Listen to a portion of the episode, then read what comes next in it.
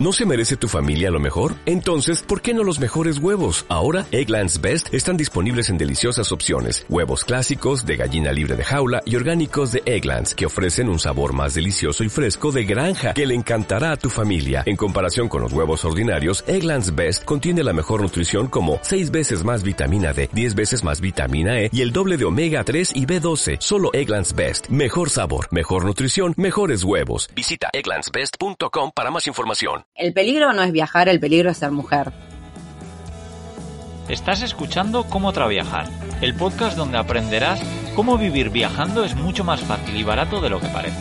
Yo soy Íñigo, autor del libro Cómo vivir y viajar en furgoneta, y en estos episodios comparto todo lo que he aprendido tras años viajando por el mundo. Bienvenidos y bienvenidas a un podcast más de Cómo Traviajar. Hoy estoy aquí con alguien eh, muy especial para hablar de un tema que sé que os interesa, porque uno de los podcasts más escuchados de Viajando Simple es el de viajar solo. Pues hoy qué mejor que hablar de viajar solo, sino de viajar sola. Y para eso estoy con una chica Argentina, con Angie, y bueno, que ha viajado un montón, no ha viajado todo el rato sola, además, también ha viajado un poquito acompañada, entonces me gustaría hablar de la, de la diferencia, de cómo ha sido para ella viajar acompañada y viajar sola. Pero bueno, antes de empezar, vamos a dar un consejo viajero que me imagino que Angie compartía conmigo, que es viajar asegurado. Porque creo que es de las pocas cosas que la gente se arrepiente en sus viajes, suele ser de no haber eh, viajado asegurado en algún país que hayas tenido algún problema médico. Y bueno, Chapka, que es el patrocinador de Cómo Traviajar, está ofreciendo un 7% de descuento para todos los que viajéis con ellos utilizando el código Viajando Simple. Así que ya sabes, viaja seguro, viaja mejor con Chapka. Y ahora sí, Angie, ¿cómo estás? Hola, bueno, estoy muy bien, muchas gracias por haberme invitado. Y sí, estoy muy de acuerdo con el tema del seguro, es algo que, mira que yo soy muy de ratear, eh, escatimar gastos en absolutamente todo, pero si hay algo que siempre tengo es seguro porque siempre, a mí siempre me pasa de todo. Y, y eh, estando en países, viste, que son donde la moneda es fuerte, hay veces que un, cualquier cosita, consulta simple te sale 60 dólares y te arruina el presupuesto de dos semanas y así que muy de acuerdo con llevar seguro de viaje, por favor. Te da tranquilidad, sí, sí. Pues vale, bueno, si quieres, habrá muchas personas que todavía no te conozcan. Cuéntanos un poco quién eres, por dónde has viajado y, y desde hace cuántos años que viajas. Como dijiste, soy Angie, soy de Argentina y justo este año, ahora en mayo, voy a cumplir 10 años de mi vida viajera. Arranqué en mayo de 2012, sí. Y bueno, y algo que me preguntan mucho que siempre, eh, siempre termina como en respuestas incómodas porque todavía no... Bueno, hoy en día se habla más, ¿no? Pero esto de que yo no tengo, es como que, bueno, pero ¿dónde vivís? Y yo la verdad que desde que me fui de Argentina, eso, en mayo de 2012, como que no vivo en ningún lado, o sea, mi vida es como así de con una nómada, eh, que hoy en día es más común decir, ay, bueno, si soy nómada digital, es como que más o menos la gente entiende. Pero bueno, yo desde que me fui vivo viajando, o sea, yo me voy moviendo siempre de país en país. Si se fijan en mis redes, yo tengo ahí que, que viajo muy lento y con viajar lento me refiero a que directamente me suelo instalar en los países que visito porque siento que primero soy una persona muy lenta en en muchas cosas de mi vida. Yo necesito mi tiempo para procesar, entonces yo soy de las personas que si estoy tres días en una ciudad no voy a haber entendido nada. O sea, yo necesito mi tiempo para acomodarme, para estar tranquila, para desarmar la mochila. Y por curiosidad, ¿siempre ha sido así? ¿O esto ha ido variando con el tiempo? No, no, yo siempre. O sea, mi primer viaje, la primera vez que yo salí de Argentina, que me tomé un avión, que todo, que fue esto, en mayo de 2012, me fui a Nueva Zelanda y me quedé un año y tres meses. Ese fue mi primer viaje así. Y bueno, y después me, me fui a, o sea, obviamente cuando viajaba en familia, cuando era chica, que íbamos a la costa acá en Argentina, eh, eran siempre solo 15 días porque mi, era, digamos, era el tiempo de vacaciones que tenían mis papás. Pero yo, no, o sea, yo necesito eso, quedarme mucho tiempo porque yo realmente si no siento que no, que mi cerebro no llegó. Como que yo llegué en cuerpo a un lugar, pero mi cerebro llega como 3, 4 días después. Entonces, siempre viajo muy, muy lento. Yo creo que eso es lo que más caracteriza mi, mis viajes. Me gusta, me gusta, sí, sí. La verdad es que creo que la gente que no empieza así normalmente acaba haciendo eso, ¿no? Igual empieza más rápido, como por ejemplo también fue mi experiencia de los primeros meses o el primer año entero era ver sitios continuamente, pero luego con el tiempo te tranquilizas y te das cuenta de que disfrutas mucho pues viviendo más los, los sitios. Y bueno, eh, has estado en un montón de países, pero si quieres contarnos así un poquito rápido eh, algunos países que hayas visitado o vivido. También eso es otra cosa. Yo siempre voy a los lugares donde no va nadie, no, no que no va nadie, pero es porque no, me gusta eh, ver las cosas por mis propios ojos, ¿no? Como que los lugares donde yo ya crecí escuchando muchas cosas no me llaman la atención. Eh, igual, obviamente me encantaría visitar el mundo entero, ¿no? Pero, por ejemplo, he estado, ahora acabo de volver de Paraguay, que es un país de Sudamérica que nadie visita, o sea, todo el mundo va, bueno, viene a Argentina, por ejemplo, de Europa, Argentina, la Patagonia, Perú, Bolivia, pero nadie va a Paraguay. No sé por qué. Dije, bueno, yo voy a ir a Paraguay. Bueno, por ejemplo, estuve en Paraguay, estuve en Irán, que tampoco mucha gente va a Irán, Mongolia, como que siempre me gusta moverme por ese tipo de países. No sé, por ejemplo, el sudeste asiático no fui, que en algún momento voy a ir porque sé que es hermoso, pero es como que todo el mundo va al sudeste asiático, entonces como que, ay, no, necesito como ir a esos lugares un poco más ocultos que igual hoy en día tenemos acceso a todo básicamente, pero bueno. Eh, también estuve en Corea del Sur, en Corea viví un año, eh, en 2014 estuve un año y después volví eh, dos veces más porque me encanta. Corea es un país con el que tengo mucha conexión no sé por qué todavía, pero viste, cuando, no sé si te ha pasado de visitar un país y llegar y sentir como una como si ya hubieras estado ahí. Sí, pero no me esperaba que te, que te haya pasado eso en Corea. Me esperaba igual más en Paraguay, pero en Corea no. Sí, a la gente, bueno, a mí también, yo no sé. O sea, yo te juro que salí del aeropuerto. Es más, yo fui a Corea como entre comillas de pasada, porque en realidad yo tenía que ir a Australia. Y salí del aeropuerto y dije, no, yo acá me tengo que quedar y me terminé quedando un año, o sea, iba a ir mucho menos tiempo, estaba así como de pasada, pero bueno, es... Sí, ahí hubo una conexión que todavía no, que nunca creo voy a poder explicar, pero sin embargo la, me siento muy cómoda. Como si, como si conociera, no sé, que es una cultura súper distinta, obvio. También estuve, bueno, estuve en Irán, estuve en la parte kurda iraní, que fue un flash, o sea, uno de mis lugares favoritos del mundo. Estuve en Macedonia, en Bulgaria, ¿dónde más? En Reino Unido, Finlandia también. Ah, estuve en Rusia, hice todo, crucé desde Mongolia en el tren, que ah, sería el transmongoliano, y subí todo hasta San Petersburgo, en dos meses hice eso. me llevó dos meses. Y de ahí crucé por tierra a Finlandia. En 2019 por primera vez estuve en España, Alemania, Italia, que también era como, de acá a Argentina es como un viaje muy común ir a España, Italia, Alemania. Entonces nunca me llamó la atención, pero bueno, justo ese año eh, mis viejos iban de vacaciones y que bueno, nos encontramos ahí y bueno, pude viajar con ellos por ahí, obviamente estuvo buenísimo, tengo un montón de amigos en España aparte, eh, estuve ahí viviendo unos, creo que me quedé casi un mes en Valencia, eh, hermoso Valencia, me encantó. Estuve en Valencia y en Barcelona por ahora nomás, fue una, una hermosura. Ah, viví tres meses en Escocia, Viste, ahora me preguntás así, ¿dónde estuve? Ya no me acuerdo. Ah, estuve dos años en Australia con la visa, con la Work and Holiday. Sí. Bueno, algo más debe haber por ahí, pero es como que a pesar de hacer 10 años que estoy viajando, en realidad, digamos, si yo me pusiera a contar países, no tengo mucha idea cuántos son, pero no son muchos. O sea, yo creo que deben ser un poco más de 20, ponele. Que en 10 años de viaje no, no es nada. Pero es eso, porque ponele, en Australia me terminé quedando dos años. Ya. Eh, y así. Sí, bueno, efectivamente habrá gente que en dos años haya viajado por el doble de países que tú, pero no tiene nada que ver. Habrá viajado, habrá visitado, pero no habrá vivido como has hecho tú. Así que bueno, cada uno hace lo que quiere y eso es lo bonito, ¿no? pero bueno, has viajado por países, bueno, lo que mucha gente lo podemos denominar como peligrosos o complicados. Y bueno, yo te pregunto, y dónde están los terroristas? no sé, porque mira, yo en Irán por lo menos yo no los vi. Muy interesante. Bueno, ¿y por qué, por qué te he hecho esta pregunta? A ver. Me has hecho esa pregunta porque es el título de mi libro que publiqué el año pasado, mi primer libro sobre ese viaje que hice eh, de dos meses por Irán y por Kurdistán. Y lo que me pasó o sea, a pesar de que si vos estás metido en, viste, en el ambiente de los viajes y hablas con gente que viajas un montón y que ha ido a Irán, lo que te va a decir de Irán es más o menos lo que te voy a decir yo ahora, que es como, sí, es un país súper seguro, la gente es rehospitalaria, es lo mejor que hay, no sé qué.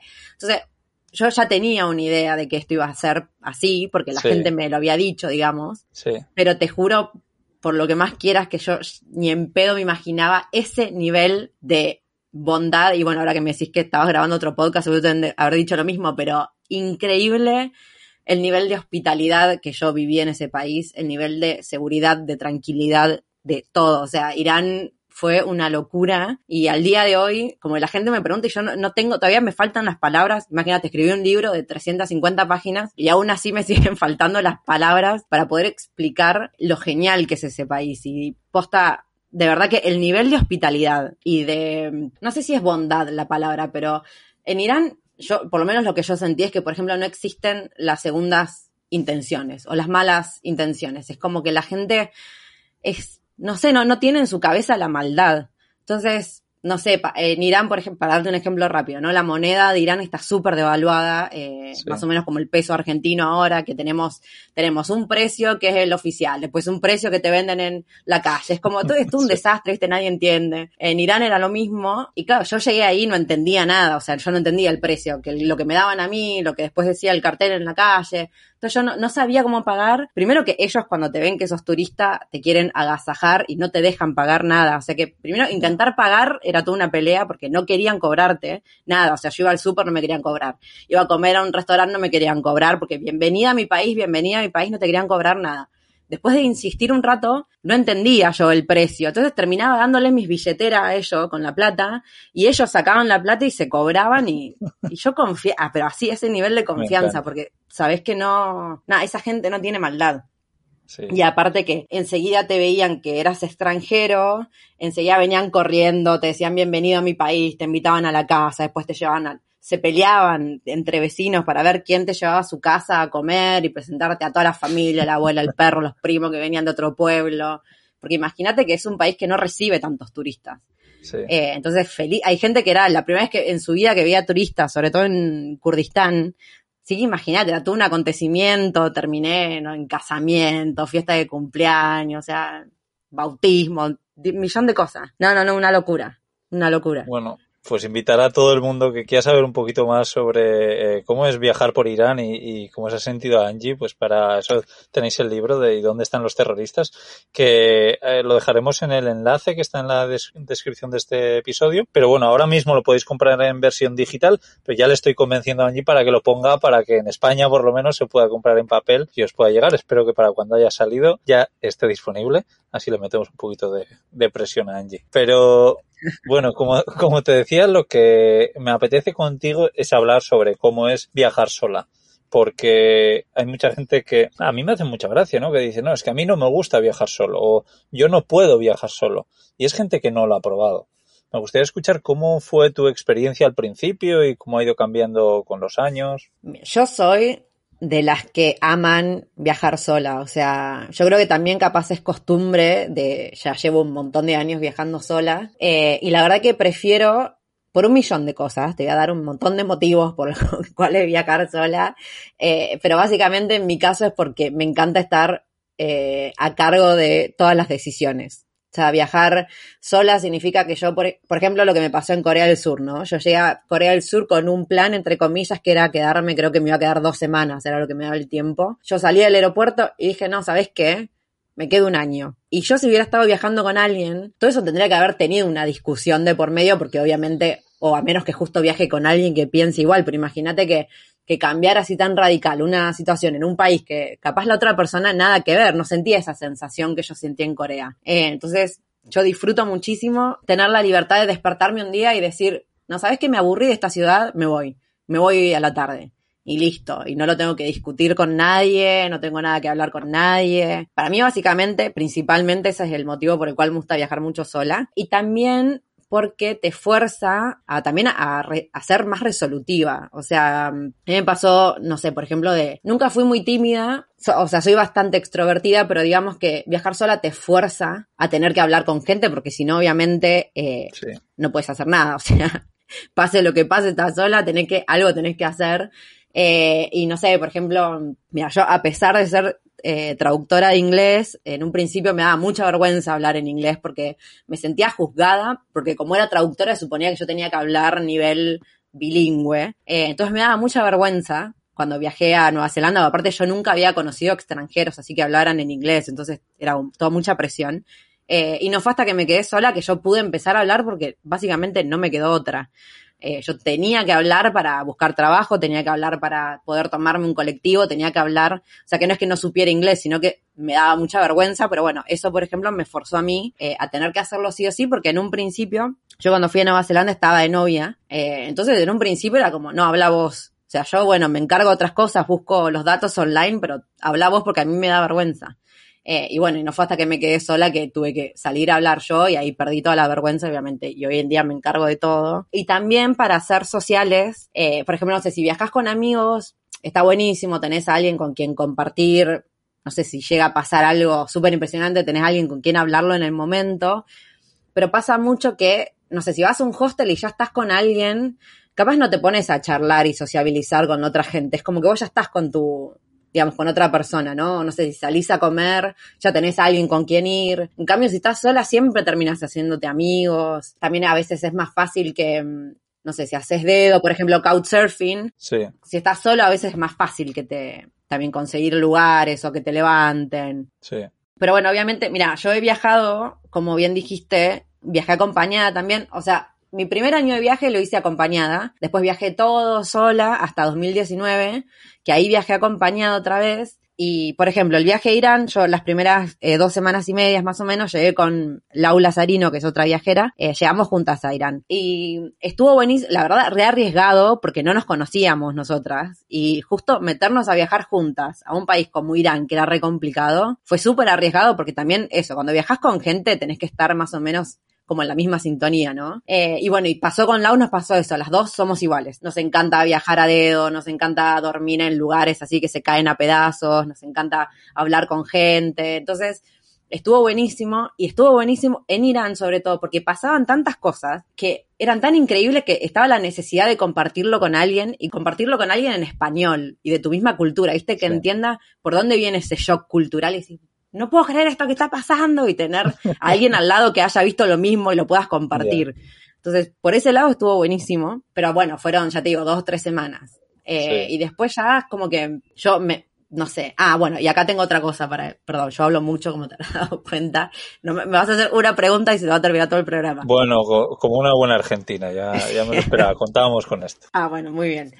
Em, bueno, cuando viajé con un hombre, o sea, el primer viaje que yo hice, que estaba en pareja, eh, que fue a Nueva Zelanda, estábamos trabajando y ahí no, no noté mucho eh, lo que te voy a decir ahora. Pero ahora, cuando estuve mm, eh, las últimas dos semanas que estuve en Kurdistán de ese viaje y después fui a Nepal, yo estaba viajando con un chico francés y yo, o sea, ahora imagínate que esto fue 2019, ya estaba súper acostumbrada a viajar sola, a estar a cargo de todo, que me encanta. Yo, justo esos dos países son países que son bastante machistas. Entonces yo automáticamente empecé a viajar con un hombre quedé invisibilizada. O sea, a mí la gente, desde que yo empecé a viajar con él, la gente no me dirigía la palabra, o sea, sobre todo que eran casi todos hombres los que estaban a cargo de los negocios, no sé, los taxistas, toda la gente que andaba por la calle era mayoría de hombres, y empezaron a hablarle a él. Sí, imagínate, yo venía viajando sola, pasándola bárbaro en Irán, o sea, a cargo de todo, la gente me invitaba a la casa, yo hablaba con todo el mundo, qué sé yo. Tuve un hombre al lado desaparecí. O sea, a mí la gente no me hablaban. No sé si era por respeto a él, como si yo fuera su mujer, digamos que ahí entonces no le hables a la mujer de otro hombre y qué sé yo, no sé por dónde venía la situación. Pero claro, a mí me dio una bronca, porque yo acostumbrada a ser, entre comillas, como el centro de atención. O sea, yo no tenía problemas en ir, que me invitaran a hablar, a decidir. Pero ahí era cualquier cosa, le preguntaban a él. O sea, era como, no, bueno, pero yo quiero ir allá. Bueno, está bien, pero él qué quiere. ¿Qué me importa qué quiere? O sea, yo también estoy decidiendo, no sé. Eh, y me pasó eso y fue horrible, así que yo estaba desesperada por volver a viajar sola, porque era, por favor, necesito estar en control de mi vida. O sea, justo en esos dos países, estar viajando con hombre, la verdad que me, me jugó un poco en contra. Sobre todo acostumbrada a estar tanto sola. Sí. Así que esa es mi experiencia. Y siempre voy a recomendar viajar sola, o sea, pero porque me encanta. Sí. Y luego has dicho algo muy interesante, ¿no? Es vivir cosas, por ejemplo, cuando viajas con gente, que está, es genial vivir cosas acompañado, ¿no? Pero a eso también debería, deberíamos de añadir los recuerdos. A mí lo que sí que me gusta es de cuando he viajado acompañado, cuando he estado acompañado en ciertos momentos, el haber vivido algo increíble y tener con quién recordarlo. Y eso es bastante chulo que cuando viajas solo muchas veces no, no lo tenemos, es más complicado, pero bueno. Claro, ¿verdad? Sí. Luego eh, te quería preguntar eso un poco por, por pareja, ¿cómo es? Porque has tenido parejas, ¿no? Mientras has viajado, para mucha gente, eh, hace no mucho alguien me escribía y me decía, es que yo tengo una pareja que no le gusta viajar o que no quiere llevar un estilo de vida y yo sí. ¿Y qué hago, no? parece como que es inviable el tener pareja y viajar solo. No sé tú cómo, cómo lo ves. Y mira, yo sí, o sea, hoy en día, digamos, por experiencia, te lo confirmo. pero porque yo tuve justo mala experiencia en ese sentido. Eh, porque, de hecho, mi primer pareja se termina por este motivo, porque yo quería seguir viajando y él no, y fue como, bueno, yo, o sea, esto es mi vida, amo viajar, él era una persona muy familiar, muy estable, entonces, bueno, ahí nos separamos. Esa es mi primer pareja. Mi segunda pareja, yo la conozco viajando, o sea, yo tuve dos novios nomás, en realidad, en todos estos 10 años, que el primer novio igual se termina el primer año de viaje, yo ahí empiezo a viajar sola, fueron nueve años, y en 2019 yo me pongo de novia con este chico que yo conozco, que él venía viajando solo, a dedo y no sé qué. Yo, bueno, empezamos a viajar juntos, pero después era, bueno, yo, o sea, él viaja solo, venía viajando solo hace un montón de años, yo venía viajando solo hace un montón de años, yo asumí que él entendía los motivos por los cuales una persona viaja sola, ¿no? Pero claro, después, como que al principio, viste, al principio de la relación, todos, sí, sí, obvio, no sé qué, y ya fueron, pasó un mes, dos meses, y eran, y ya por lo menos a mí, me empezó el planteo de, pero ¿por qué quieres viajar sola? ¿Qué, ¿Por qué? Si ahora estás de novio, y es como, pero yo no estaba viajando sola buscando pareja, o sea, no, no es el motivo por el que viajo sola porque estaba buscando a alguien, o sea, no cambia, no, pero que no entiendo para qué, que no sé qué, entonces por eso también terminó mi segunda relación. Así que, pero yo sé que hay gente, pero digo, si yo fuera solo por mi experiencia, te diría, y aparentemente parece que no, pero yo sé que hay gente que, que está en pareja y que después se separan y viajan, o sea, se separan en el sentido que deciden viajar solos, después vuelven y está todo bien. Yo todavía no, no, no me pasó de encontrar esa persona que acepte que yo viaje sola, pero bueno, pues me has chafado un poco. La verdad es que mi intención era que, que dijeses que, que, sí, que se podía, pero bueno, ahora, ahora me toca a mí dar la nota un poco positiva, ¿no? Y yo, yo quiero contar que mis primeros viajes solo fueron cuando tenía pareja. Yo estaba saliendo con una persona que, bueno, tenía que trabajar, tenía que estudiar, y yo en ese momento pues me podía tomar mis semanas libres. Y entonces yo, pues oye, me iba de viaje solo, que además coincide que fueron mis primeros viajes en furgoneta, sobre todo, y yo lo disfrutaba mucho y creo que ella también el descansar de mí una semana, dos semanas venía bien. Claro, otra cosa es el vivir viajando, el irte y decir, oye, venga, adiós, vuelvo en seis meses. Eso ya es diferente, pero por lo menos el empezar creo que sí que se puede decir, oye, pues me voy un fin de semana solo hay una semana, dos semanas. Y creo que es así como deberíamos de empezar a, viajar solos, ¿no? El, decir, oye, que, que, muchos lo hemos hecho, ¿eh? decir, venga, me voy solo y me voy mínimo un año. Pero creo que lo ideal es hacerlo poco a poco y creo que con pareja es, es compatible. Y luego además que siempre puedes compaginar las vacaciones de tu pareja con, con tu viaje, ¿no? Tú imagínate, te vas, yo qué sé, pues de Argentina a Europa y, y, y, tu pareja tiene unas vacaciones de dos semanas y, va a Europa y podéis estar ahí juntos y luego tu pareja se vuelve y tú te quedas sola. Es algo también que yo he experimentado y a mí me ha, me ha funcionado. Sí, no, para, no quiero quedar como la negativa porque yo estoy segura y conozco gente que de verdad que están en pareja, están súper bien y viajan solos, después viajan juntos, o sea, que me parece aparte súper sano, está buenísimo separarte un rato de tu pareja, tener un tiempo para pensar, para no hablar, para, no sé, hacer tus cosas y después volvés a estar en pareja, o sea, no, no volvés a estar en pareja, digamos, volvés a estar juntos. Eh, Yo estoy, estoy segurísima y doy fe que existe, digo que justo a mí no me pasó. Sí, sí, sí, vale, vale. Está claro. Sí, sí, no, yo, yo doy fe que efectivamente eh, le funciona más de una persona. Igual no es para todo el mundo estar separado de su pareja, pero creo que, que puede ser sano y que, que funciona. Vale, Angie, también te quería preguntar que, bueno, te quería sí, que nos cuentes alguna anécdota que te haya pasado viajando solo o viajando por, por el mundo todos estos años. Que tendrás 20.000, pero una que quieras compartir con nosotros hoy. Sí, mira, tengo justo eso pensado hoy porque, bueno, acá, lo de viajar sola, esto de que hay tantas anécdotas que capaz nunca conté porque estaba sola, y no se, viste, no se me ocurre en el momento. Eh, pero voy a contar la última que me pasó ahora en Paraguay porque fue eh, hermoso. Yo, bueno, estaba en Paraguay con la idea de quedarme, eh, bueno, solo un mes, que para mí un mes es muy poquito, pero porque tenía unos compromisos acá en Argentina, entonces dije, bueno, voy un mes nomás. Pero no va que solo estuve tres semanas, de las cuales dos tuve que estar aislada primero viste, en tiempos de, viajar en tiempos de pandemia.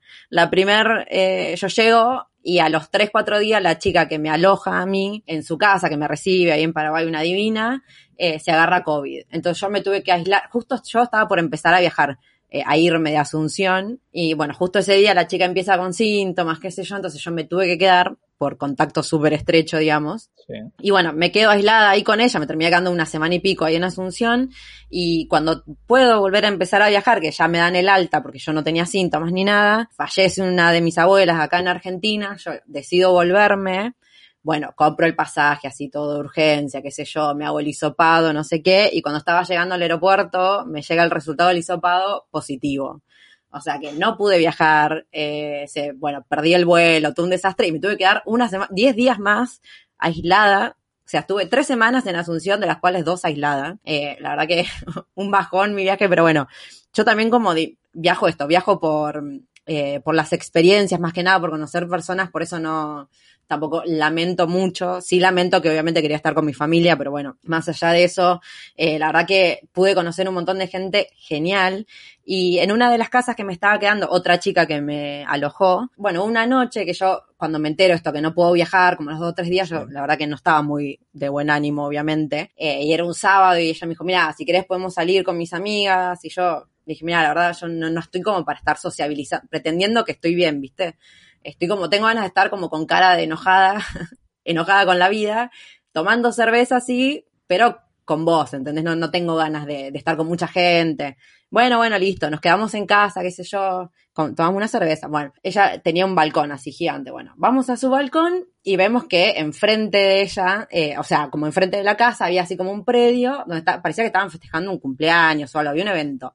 Y había una banda tocando unos covers de rock malísimo, ¿viste? Así cuando la voz desafina, asqueroso, bueno, así como decís, esta banda debe ser el primo de alguien, ¿viste? Que dijeron, bueno, dale, invítalo, porque... Y encima sonaba, pero a todo volumen, no podíamos ni hablar, era como, queríamos estar tranquilas, ¿viste? Era como lo peor que podía estar pasando, una bronca. Dijimos, bueno, vamos a entrar. La noche estaba divina, dijimos, bueno, ya fue, entremos a la casa, porque no, no podemos hacernos, o sea, no podemos ni hablar nada. Bueno, cuando estamos por entrar, se ve que termina esta banda y ponen a otra, que era una banda de música folclórica paraguaya, ¿eh? como súper típica hermosa, así como, viste, instrumentos súper, muy parecido al folclore del norte de Argentina, pero igual como algunas cositas que eran, que eran distintas. Y a mí ese tipo de música me encanta. Entonces fue como, bueno, a ver, quedémonos acá en el balcón, que para la es distinto ya ver algo local. Eh, y encima con un arpa también, el folclore paraguayo, que nosotros en Argentina no tenemos arpa, eh, que en la música folclórica, pero bueno, en Paraguay sí, una hermosura. Y bueno, la chica paraguaya me empieza a contar que, eh, que bueno, me empieza a explicar un poco cómo era el tema de la música en ello y que además se bailaba, ¿no? Esta música. También como en, en Argentina, así, las mujeres con las polleras, los hombres que zapatean,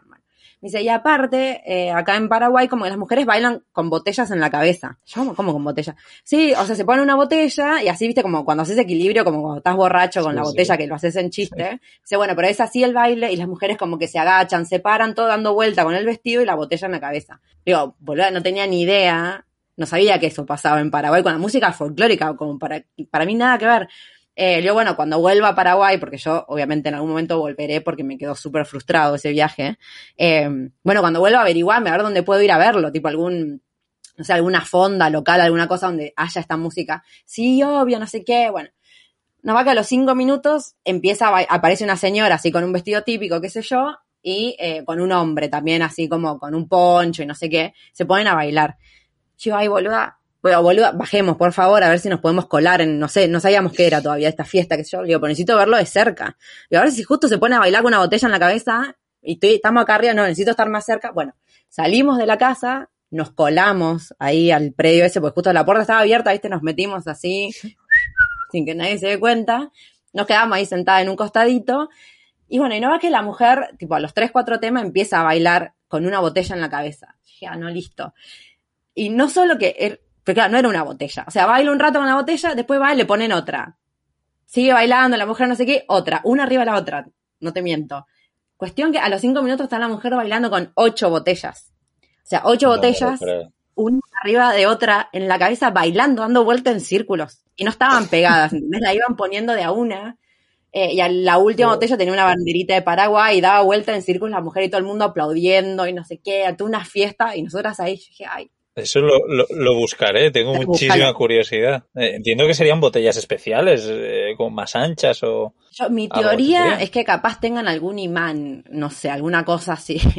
Porque las, iba, las iban poniendo de a poco, una arriba de la otra. No es que no era una cosa pegada, viste, que le pusieron arriba de la cabeza. O sea, le iban poniendo de a una. Ya. Eh, y bueno, y al final resultó, de en un momento viene un chico que nos ve que obviamente no éramos de ahí, eh, y bueno, resultó que era el cumpleaños número 58 de su tío, que era el dueño del lugar, y bueno, fast forward, una hora, terminamos ahí en el medio de la fiesta, nos regalaban cerveza, había comida, cuando se dieron cuenta que yo era de Argentina, me empezaron a traer cosas para que pruebe platos de Paraguay, no sé qué, así que lo que arrancó como un bajón, no quiero hacer nada, terminó en una fiesta total, tipo patronal, cerveza hasta las 4 de la mañana ahí comiendo y tomando. Qué bonito. Hermoso porque ya te digo, era como, fue todo un viaje horrible en realidad porque me quería volver, no podía, COVID, bueno, todo. Que por suerte la pasé sin síntomas, o sea, yo nada, me di cuenta que tenía COVID porque me hisopé para volar. Si no, no, y nunca tuve un síntoma, nunca nada, así que por suerte también eso bien. Pero bueno, tuve ese, esa fue la frutilla de mi, de mi postre paraguayo. Qué bueno, súper interesante. Y bueno, Angie, ¿cómo, ¿cómo lo haces para viajar tanto? Que mucha gente dirá, bueno, esta chica igual es rica o, qué, o, vendes cientos y cientos de libros. ¿Cómo, cómo lo haces para poder permitírtelo? no, yo arranqué viajando con eh, la visa, la Work and Holiday. Eso fue lo que me fui a hacer a Nueva Zelanda. Eh, y soy una persona que cuando trabaja, trabaja muchísimo, se autoexplota, digo yo trabajaba 12 horas por día todos los días, así, ahorré un montón en Nueva Zelanda eh, me fui con 15 mil dólares y eh, eso me sirvió para viajar dos años, porque aparte yo al viajar lento, eh, bueno, hago mucho couchsurfing, hago voluntariados en hostel, claro. O sea, siempre me quedo mucho tiempo en un país y puedo, por ejemplo, yo en Corea del Sur estuve un año trabajando en un hostel. Entonces, nada, tenía la comida incluida, tenía el alojamiento, solo gastaba en mis gastos personales, digamos.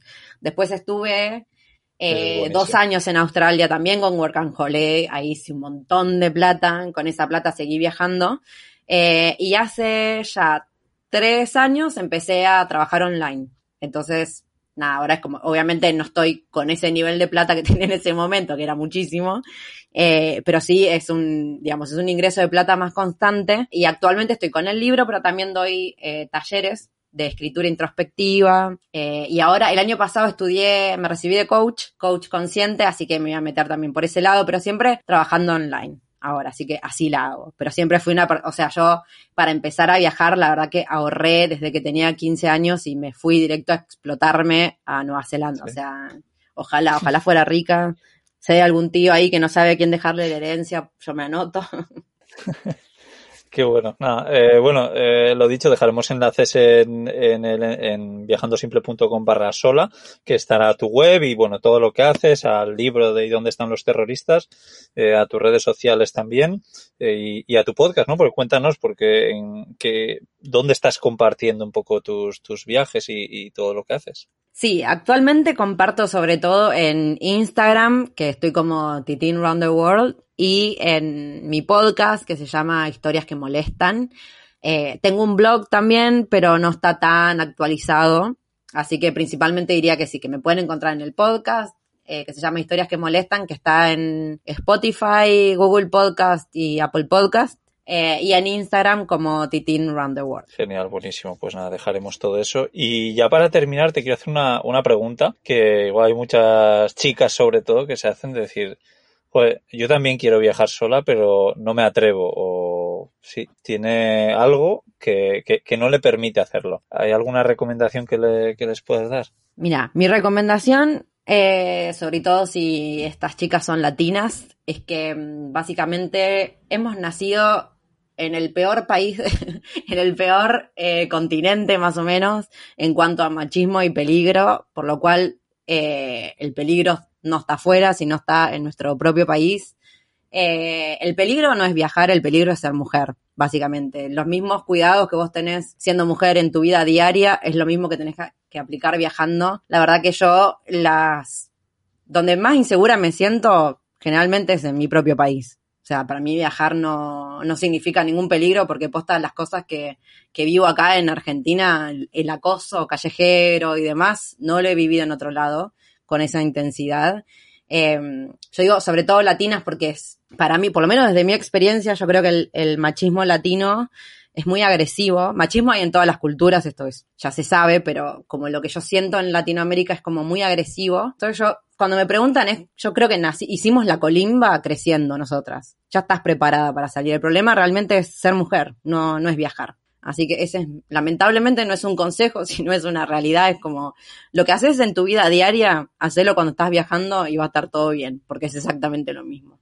Sí, luego también hay una frase que, bueno, que una persona que, que entrevisté aquí hace tiempo dijo y, alguna amiga me ha dicho que, es una frase que, que le marcó, que decía, bueno, eh, yo también tenía miedo de viajar sola y tenía dos opciones, o no hacerlo por tener miedo o hacerlo con miedo y decidí hacerlo con miedo. Así que, que bueno, ahí lo dejo y, y, nada, que gracias Angie, ha sido un verdadero placer esta charla contigo. Espero que coincidamos en algún sitio del mundo y, y podamos compartir unas cervezas y, y unas buenas charlas. Estaría buenísimo. Gracias por invitarme, la pasé súper. Genial, Angie. Pues nada, te mando un abrazo. Un abrazo.